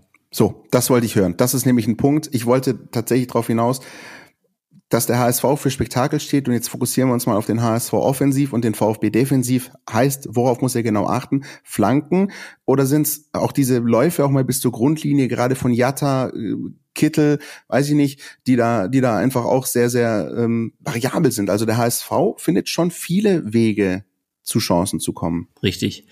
Jetzt muss das klare Votum sein, weil Glatzel auch vor allem über den Abschluss per Flanke sein Ding sucht, ne? Und da kann es nicht sein, dass die den Freifahrtschein fürs Flanken bekommen, ja? Bei Jatta ganz klarer Fall, den muss man jetzt nicht zwingend ins Duell verwickeln, sondern den Raum nach innen zumachen, aber sehr aktiv, nicht nebenher laufen, sondern immer darauf sein, dass der Fuß so dran ist, dass die Flanke nicht reinkommen kann oder das Dribbling nach innen äh, gelingen kann, weil der ist technisch so im Krampf drinne äh, mit sich selbst. Wenn du dem halt den Raum zumachst, ist er überfordert und das Ding geht ins Aus, ja, oder verliert sogar einen Ball, dann kann man das klären. Aber was halt auch ein Punkt ist, so große Lufthoheit haben die halt nicht. Die sind nur bei Rang 16 im Punkto gewonnene Luftduelle. Heißt, A, unsere Innenverteidiger müssen sehr wachsam sein, ja, die äh, Dinger zu gehen, auch im ersten Kampf um den ersten Kontakt in der Luft, wenn ein langer Ball von hinten mal kommt. Aber da müsste sie wirklich heiß sein. Wir dürfen keine Flanken zulassen. Oder wenn aus so beknackter Situation samt Vorbereitung in der Box, dass wir uns die Dinger dann auch holen. Ja. Und wenn wir mal drauf kommen, wie hat der HSV zuletzt seine Tore geschossen? Eben neunmal im Positionsangriff. Heißt, die werden auch damit in die Partie reinkommen. Und eben zuletzt zweimal einen Elfmeter äh, bekommen und auch verwandelt. Also das ist wirklich was, wo große Obacht geboten ist aus VfB-Sicht und vielleicht auch gerade da nochmal, gerade dieses Gegentor gegen Hoffenheim hernehmen als Blaupause, genau das ist das, was eben nicht passieren darf. Aber ich erwarte ähm, tatsächlich äh, ein chancenreiches und auch torreiches Spiel. Ich sehe, also wie gesagt, ich sehe kein 1-0, ich sehe eher 3-2s und 3-3s, vielleicht sogar auf uns zukommen, ganz wilde Dinger. Aber, und jetzt kommt nochmal dieser Punkt, Sandhausen Dramatik ins Spiel, in, zumindest in dem Aspekt, den ich jetzt habe. Ich glaube, dass der HSV wie von der Tarantel gestochen in dieses Relegationshinspiel gehen wird. Die werden, und wir kennen ja Tim Walter, so aufgestachelt sein, dass sie es allen zeigen, dass sie das abschütteln, diese Enttäuschung, dieses, diesen Rückschlag am Sonntag, dass sie am Anfang, glaube ich, sehr draufgehen werden. Ich kann mir nicht vorstellen, dass der HSV äh, plötzlich anfängt, sehr, sehr destruktiv und sehr, sehr weit hinten drin zu stehen, dem VfB den Ball zu überlassen. Insoweit für den VfB extrem wichtig, die Anfangsphase zu überstehen. Und da sind wir wiederum bei Sebastian Hoeneß und den vergangenen beiden Heimspielen Leverkusen-Hoffenheim. Ja, kontrolliert nach vorne, Räume sehen, Räume erkennen, Räume nutzen, aber nicht mit dem Kopf durch die Wand. Weil das ist das, was du dann machen würdest, wenn du Tim Walters Spiel mitspielst kannst du schaffen, aber die Wahrscheinlichkeit ist durchaus größer, dass du auf die Schnauze fliegst, als wenn du hier zu Hause erstmal zeigst, wer der Boss ist, wer der Erstligist ist und kurz dem Gegner die Grenzen aufzeigst. Ja, allein weil, weil du dir dann die Karten legst. Also der VfB war in dieser Saison nur Mittelmaß beim Thema Sprints und intensive Läufe. Ja, das wird jetzt in der einen Partie nicht völlig anders sein. Heißt, wenn man in den ersten 15 Minuten über Gebühr geht, fehlt hinten raus. Ja, du kannst den Akku nicht äh, mal eben künstlich aufladen. Klar, über Wechsel, aber das, da gehst du zu sehr ins Risiko. Mach die Kontrolle, weil das, also dafür haben die Spieler jetzt auch ein Gefühl entwickelt, was äh, der Trainer von ihnen will, konkret, und das auch mit raufbringen. Plus, der HSV, also die Frustrationswelle des HSV geht ja seit dem Rele letzten Relegationsspiel eigentlich aus. Man hat in Berlin eigentlich einen sehr okayen Auftritt hingelegt, wo gefühlt zwei Zweitligisten gegeneinander gespielt haben. So sah auch das Spiel aus. Behäbig, grausam, schwer mit anzusehen. Ähm, und dann Faktor Teuter. Ähm, Im Hinspiel, letztes Jahr Relegation, ein Torwartpatzer, der zur HSV-Führung zählte. Ne? War dann schon fast markierend dafür, ob und wie das Ding ausgehen kann. Im Rückspiel, ich will es jetzt nicht 100% Torwartpatzer nennen, aber da kommt ein Wahnsinns-Freistoß rein, ne? der so niemals fallen darf und der hält dann härter in der Liga. Es waren zwei Standards, eine Ecke, ein Freistoß. Richtig. Ja. Heißt, gucken, welcher Torhüter äh, der markantere in beiden Spielen sein wird. Und ich hoffe, nachdem die so viel Pech an den Füßen hatten, beide Torhüter in dieser Saison, ja, nicht immer ganz unglücklich oder glücklich ausgesehen, insgesamt aber trotzdem Albreto eine Performance auch hinten raus jetzt geliefert hat. Lass, lassen spielen, lassen machen und lassen hoffentlich der Sieggarant sein.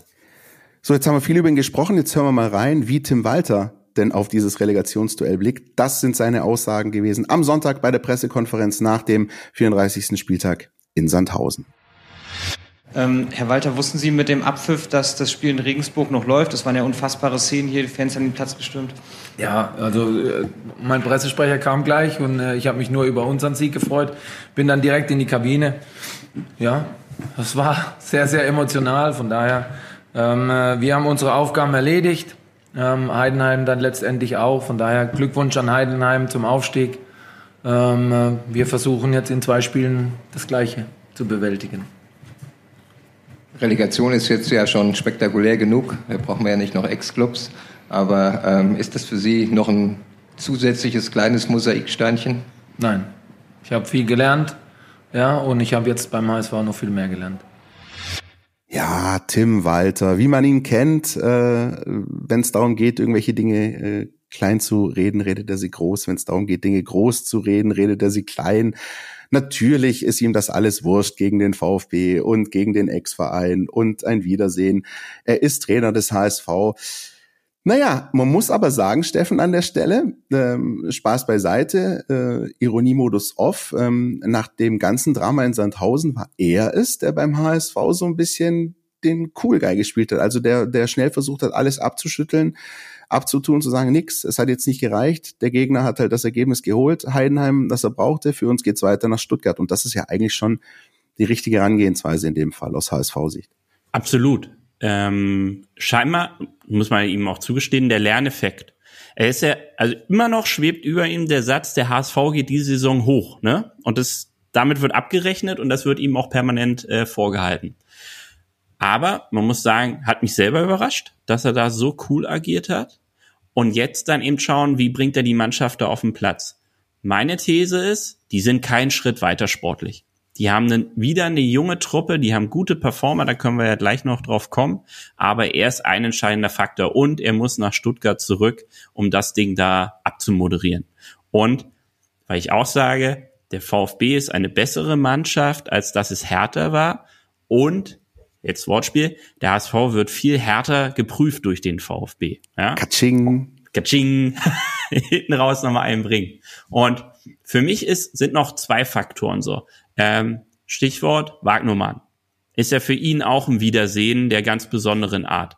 Er ist für mich glücklicherweise in den letzten Wochen zu einem Schlüsselspieler geworden, weil er für ganz vieles wiederum der Zielspieler ist. Für lange Bälle, er bringt defensiv, muss er mehr bringen. Thema Flankenverhinderung, da ist noch äh, viel Potenzial. Aber was er vorne mit einbringt, so eine Dynamik kennt der HSV nicht. Und wenn, dann nur von einem Gegenspieler. Jetzt kommt da noch ein Schienenspieler wie Agnoman nach vorne geschossen und agiert auch noch hinter der letzten Linie. Das kennen die vom HSV nicht, auch die Dynamik. Und zwölfter Mann, Stadion. Und deshalb sage ich auch, positiv das Hinspiel in Stuttgart zu haben, weil man diesen Druck von den Rängen, das erleben die vom HSV jetzt auch seit langem mal wieder in äh, Live-Kultur. Das hatten sie jetzt ein Jahr lang wieder nicht. Letztes Mal geführt im Olympiastadion, als auch die Hütte voll war. Wobei sie da ja sogar noch irgendwie über 10.000 mitbringen konnten, weil ja Olympiastadion kennen wir ja, ja da winkt das schon ab, der Steffen. Aber ähm, sie werden natürlich ihr Kontingent ausschöpfen in Stuttgart. Aber in dem Fall tatsächlich bin ich auch der Überzeugung, ist gut, dass du es ansprichst, dass es ein Vorteil ist, in dieser Situation das Hinspiel zu Hause zu haben. Weil wie gesagt, du kriegst jetzt einen angenockten Gegner. Du kriegst einen Gegner, der, der ja, ich glaube, mit Vollgas da reingehen wird und, und, und, den, und ganz Fußball Deutschland wird zeigen wollen, äh, wir haben das abgeschüttelt, was am Sonntag passiert ist.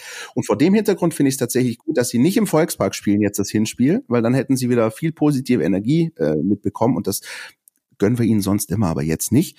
Uh, jetzt gönnen wir die positive Energie einzig und allein dem VfB. Und deswegen ist es, glaube ich, wichtig, dass sie jetzt nach diesem Auswärtsspiel mit selbst über 10.000 in Sandhausen jetzt in ähm, so, so eine Art Hölle Süd kommen. Also nach Stuttgart, wo sie wissen, sie spielen hier gegen einen spielstarken Gegner, ähm, die Hütte ist voll und, und ähm, da kann man auch schon mal ein Stück weit einknicken. Deswegen, eigentlich bin ich Fan davon, das Rückspiel zu Hause zu haben. In dem Fall, unter den gegebenen Umständen, finde ich das Hinspiel in Stuttgart wichtig. Und ein Punkt noch, und das sollte sich aber die Mannschaft auch, und das wird Ihnen, denke ich, Sebastian Höhnes ganz sicher vermitteln, sie sollten sich dennoch vor Augen führen, dass der VfB mit großer Wahrscheinlichkeit diese Relegation nicht im Hinspiel entscheiden wird. Also klar, wenn du dir einen riesen Vorsprung rausspielst, okay. Aber wir haben es in den vergangenen Jahren in der Relegation auch oft erlebt, dass der Bundesligist mit einem eigentlich schlechten Ergebnis aus dem Hinspiel zu Hause rausgegangen ist und das Ding auswärts gedreht hat. Ja, ähm, es kommt tatsächlich, auch wenn sich der Bundesligist statistisch häufig durchsetzt, kommt statistisch tatsächlich selten vor, dass der Bundesligist das Hinspiel gewinnt. Nee, sehr klar, ne? Ähm, plus mein Faktor, Erwartungsmanagement der Fans beim VfB. Wir können über die nächste Saison und die zurückliegende alles Mögliche sprechen, aber in diesen zwei Spielen muss auch eine andere Herangehensweise bei den Fans vorherrschen. Heißt, nicht zu kritisch mit den großen Dingen. Heißt, schießen die keine acht Tore, ist es kein schlechtes Spiel, sondern gewonnene Zweikämpfe, insbesondere wenn Flanken geblockt werden, da mal scharf drauf sein, weil das ist die Schwäche der Mannschaft. Da muss die sich rauskämpfen können. Die mussten Feedback direkt von den Rängen bekommen. Das war eine gute Aktion. Das fördert die Lernfortschritte in der Abwehr und des Defensivverbands.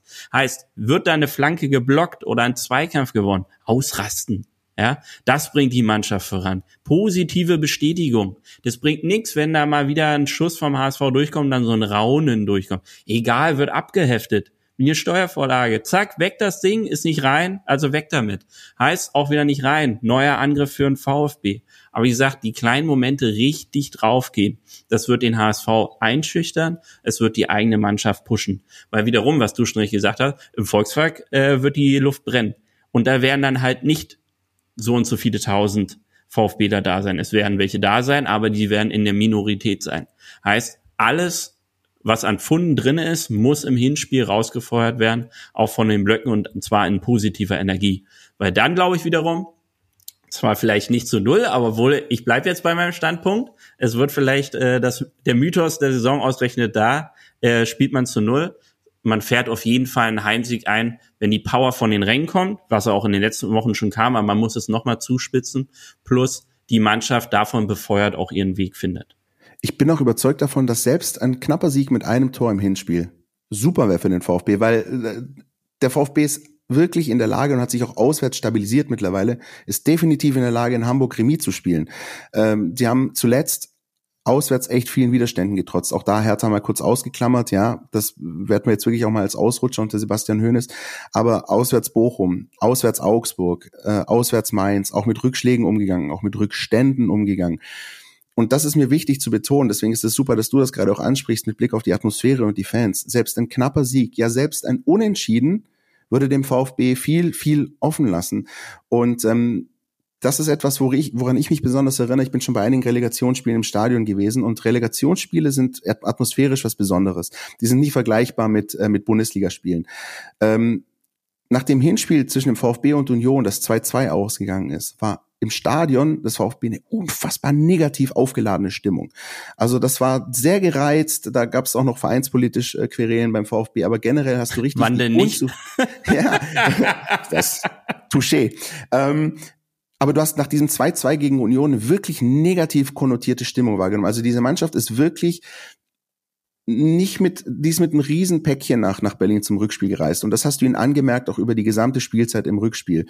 Ähm, und das darf halt eben nicht passieren. Deswegen fand ich auch die Reaktion von Sebastian Hönes nach dem Hoffenheim-Spiel richtig. Und genau das braucht es auch am Donnerstag nach dem Spiel. Solange du keine ergebnistechnische Vollkatastrophe einfährst, weiter pushen. Es ist auch nach dem Hinspiel nicht vorbei wir erinnern uns, letztes Jahr äh, Hertha 0-1 gegen HSV, dann äh, Rückspiel gewonnen. Auch zu Hause kann dann in einem Rückspiel so, ein, so eine Atmosphäre eine Last sein. Ich erinnere mich beispielsweise für mich sehr einschneidendes Erlebnis KSC HSV, bin ich äh, damals noch beim anderen Arbeitgeber im Wildparkstadion gewesen. Und als dann der KSC 1-0 geführt hat, so von der 80. Minute an aufwärts war eine ganz komische Stimmung im Stadion. Das war schon dieses, da gab es keinen wirklichen Support, es war so ein Grundrauen, alle wollten nur noch den Aufstieg und den Platzsturm und das war äh, kaum auszuhaltende Stille in diesem Stadion. Ähm, auch das macht was mit dir als Heimmannschaft. Ne? Und, und ein Stück weit natürlich dann äh, Gräfe, Freistoß, Diaz, alles unglücklich, aber spätestens in der Verlängerung ist der KSC auch an diesem Druck auch atmosphärisch äh, zerbrochen. Ja, das, ähm, das ist auch was, was, was man beachten muss, dass man auch, je nachdem, wie das Hinspiel läuft, auch zum Rückspiel fährt. Felix Magath hat das letztes Jahr aus härter Sicht perfekt gelöst. Der verliert das, 0, äh, das Hinspiel 0-1, stellt sich in die Pressekonferenz am Sonntag und sagt so, und jetzt ist der HSV derjenige, der was zu verlieren hat. Wir haben nichts mehr zu verlieren. Und schiebt den kompletten Druck psychologisch auf den HSV, der ebenfalls im Rückspiel zu Hause daran zerbricht. Also ganz wichtig, auch wirklich für die Fans da draußen, du hast die Chance, im Hinspiel dir eine super Ausgangslage herauszuspielen, aber die Relegation wird nicht im Hinspiel entschieden. Richtig. Selbst, also mal abgesehen, man, äh, man gewinnt 5-0. Ja, okay, alles klar. Dann, äh Nein, aber vor allem, der springende Punkt ist ja auch, was das dann vorher diese bescheuerte Europapokalregelung wurde ja dann abgeschafft, ne? Was heißt, selbst du kannst nicht mit zwei Unentschieden absteigen. Genau, du kannst nicht mit Unentschieden absteigen, was der Ironie der Saison passen würde, dass man äh, mindestens einmal unentschieden spielt in diesem Rahmen der zwei Spiele.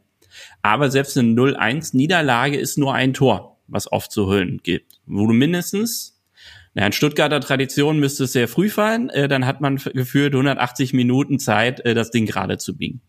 Aber gehen wir mal davon aus, wie gesagt, alles ist gelegt, dass man das Ding sportlich erfolgreich gestalten kann. Es sind praktisch alle fit, das ist auch wichtig, ist keiner gesperrt im ersten Spiel, man kann alles raushauen. Man muss es als Mannschaft hinbekommen, man hat den Trainer dazu. Allein unter ihm hat man drei Siege geholt von sieben Stück in dieser Saison. Die Tendenz ist da.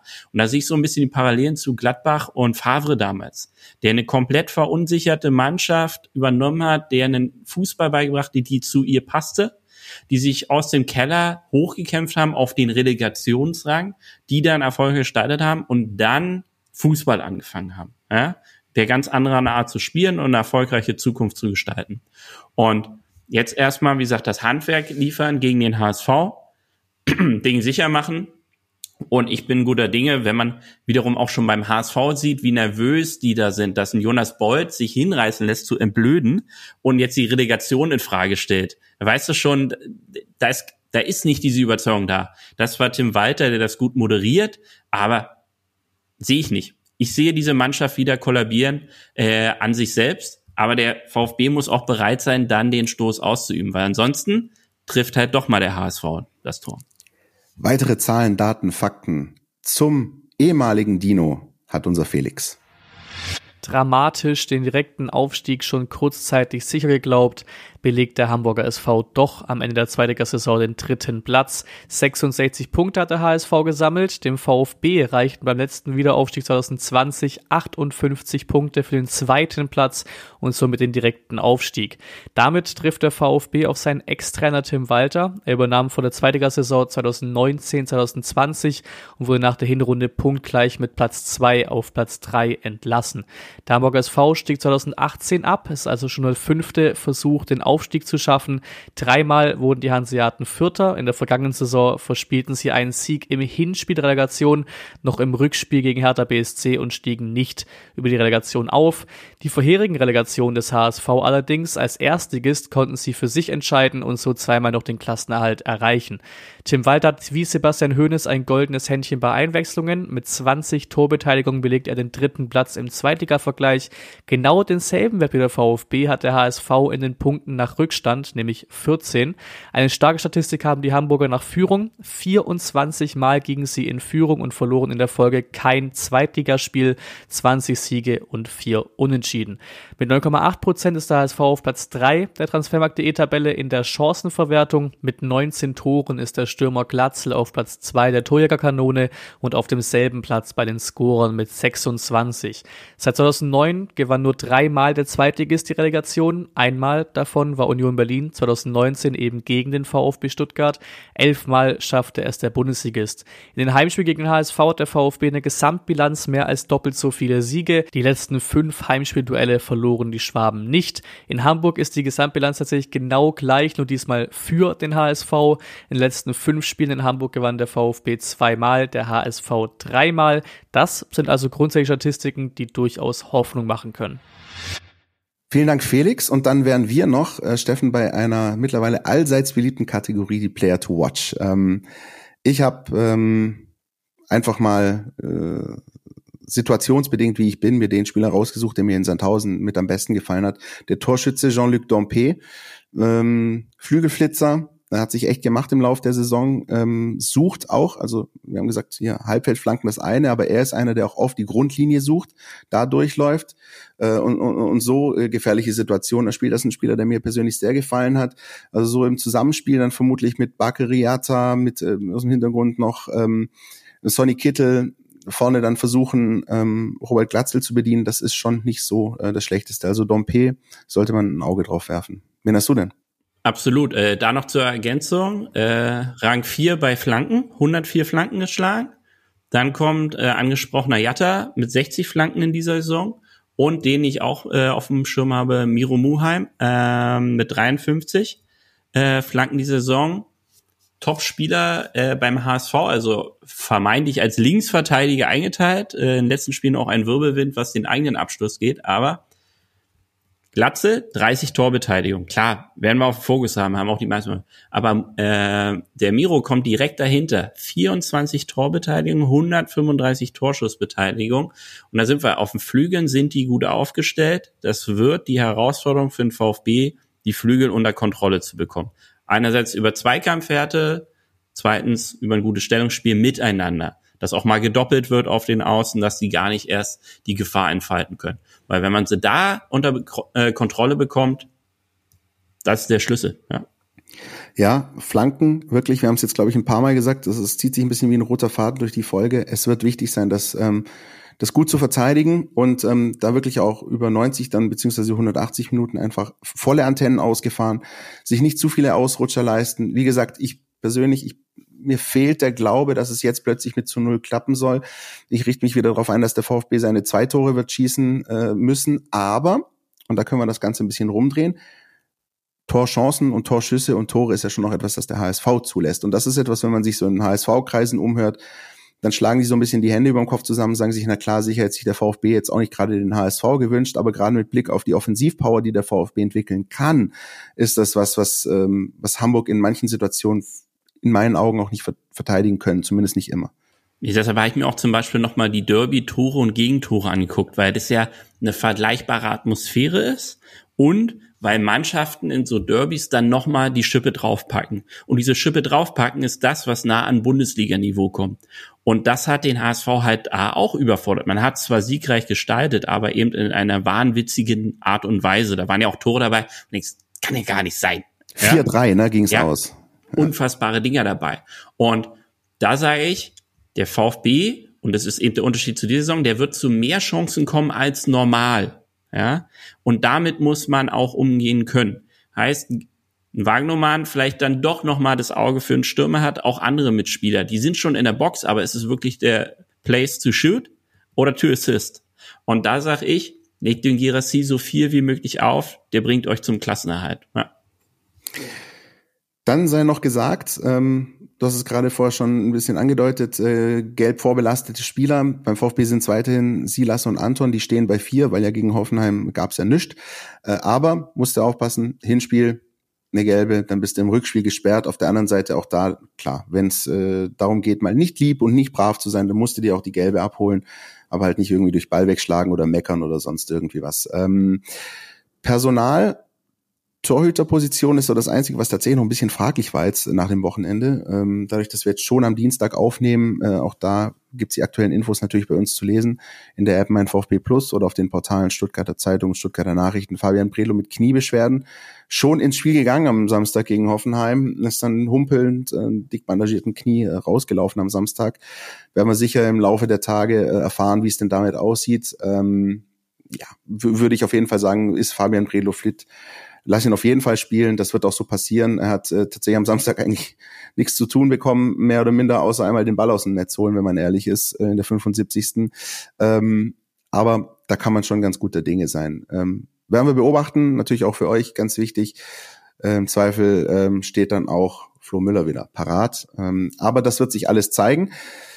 Sicher ist, es wird äh, dramatisch, es wird emotional, es wird, ähm, glaube ich, äh, hoch hergehen. Ich glaube, Fußball Deutschland freut sich auf diese Relegationsspiele und wird sich schön mit Popcorn äh, vor den Bildschirmen versammeln.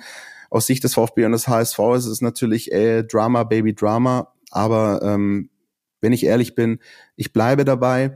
Ähm, ich hätte viel, viel größere Bauchschmerzen äh, gehabt, wenn es gegen den ersten FC Heidenheim gegangen wäre, aufgrund der Historie, aufgrund von Union, aufgrund von Hertha, auf wo sich der VfB einfach tendenziell immer schwer tut. Und ähm, wenn es der VfB, und das muss man halt auch unterm Strich sagen, wenn es der VfB halt einfach auch nicht schafft, auch diesen Matchball zu verwerten, ähm, dann hat es auch nicht anders verdient. Deswegen, es kommt, wie es kommt, ähm, aber man darf zuversichtlich sein. Ähm, viel mehr Chancen als diese wird es dann halt allerdings auch nicht mehr geben. Ne? Richtig. Ähm, toi, toi, toi. Ich, ich traue es ihnen zu. Ich drücke ihnen auch die Daumen, äh, weil ich mehr mit dem VfB verbinde als mit dem HSV und ähm, alles geben. Ja, also wir haben es jetzt äh, einmal durchdekliniert, worauf es ankommen muss. Wenn sie nur drei Viertel davon umgesetzt bekommen, äh, bin ich guter Dinge schon mal fürs Hinspiel. Ich bleib dabei, ich tippe auf 2-0, bin ja jetzt verhaftet äh, mit der Null hinten drinne. Ist eingeloggt. Und dann lasse ich mich mal überraschen und wünsche allen, die im Stadion sind, viel Spaß und bleib positiv dabei. So werden wir es tun. Und ähm, ich bedanke mich ganz herzlich bei dir, Steffen. Danke, dass du dir die Zeit genommen hast, auch so kurzfristig nochmal den Tag umzuswitchen äh, aufgrund äh, der Gegebenheiten. Danke dafür und auch danke für deine Insights. Ähm, ich äh, bin sicher, das ist nicht das letzte Mal, dass wir uns hier gehört haben. Das hoffe ich. und immer wieder eine Freude. An euch da draußen natürlich, alles zu den Spielen gibt's bei uns zu lesen. Am Donnerstag, im Nachgang, am Montagabend, am Dienstag und wir in Podcaststadt hören uns dann äh, ganz regulär wieder in der nächsten Woche, dann vermutlich aufgrund des Feiertags am Mittwoch. Also immer mal wieder was Neues. Ähm, mit der großen Saisonabschlussfolge werden wir dann einfach wissen, wie denn die Relegation gegen den HSV ausgegangen ist und in welcher Liga der VfB in der nächsten Saison spielt. Das letzte Wort dieser Folge und das ist unser positiv konnotierte Rausschmeißer, unser Mutmacher für die Relegation. Das letzte Wort hat VfB-Trainer Sebastian Hoeneß. Wir müssen da jetzt äh, ganz eng zusammenstehen. Der, der Club, die Stadt, äh, das Team und äh, dann, dann, dann packen wir das zusammen. Stuttgart. Der Mein VfB Podcast von Stuttgarter Nachrichten und Stuttgarter Zeitung.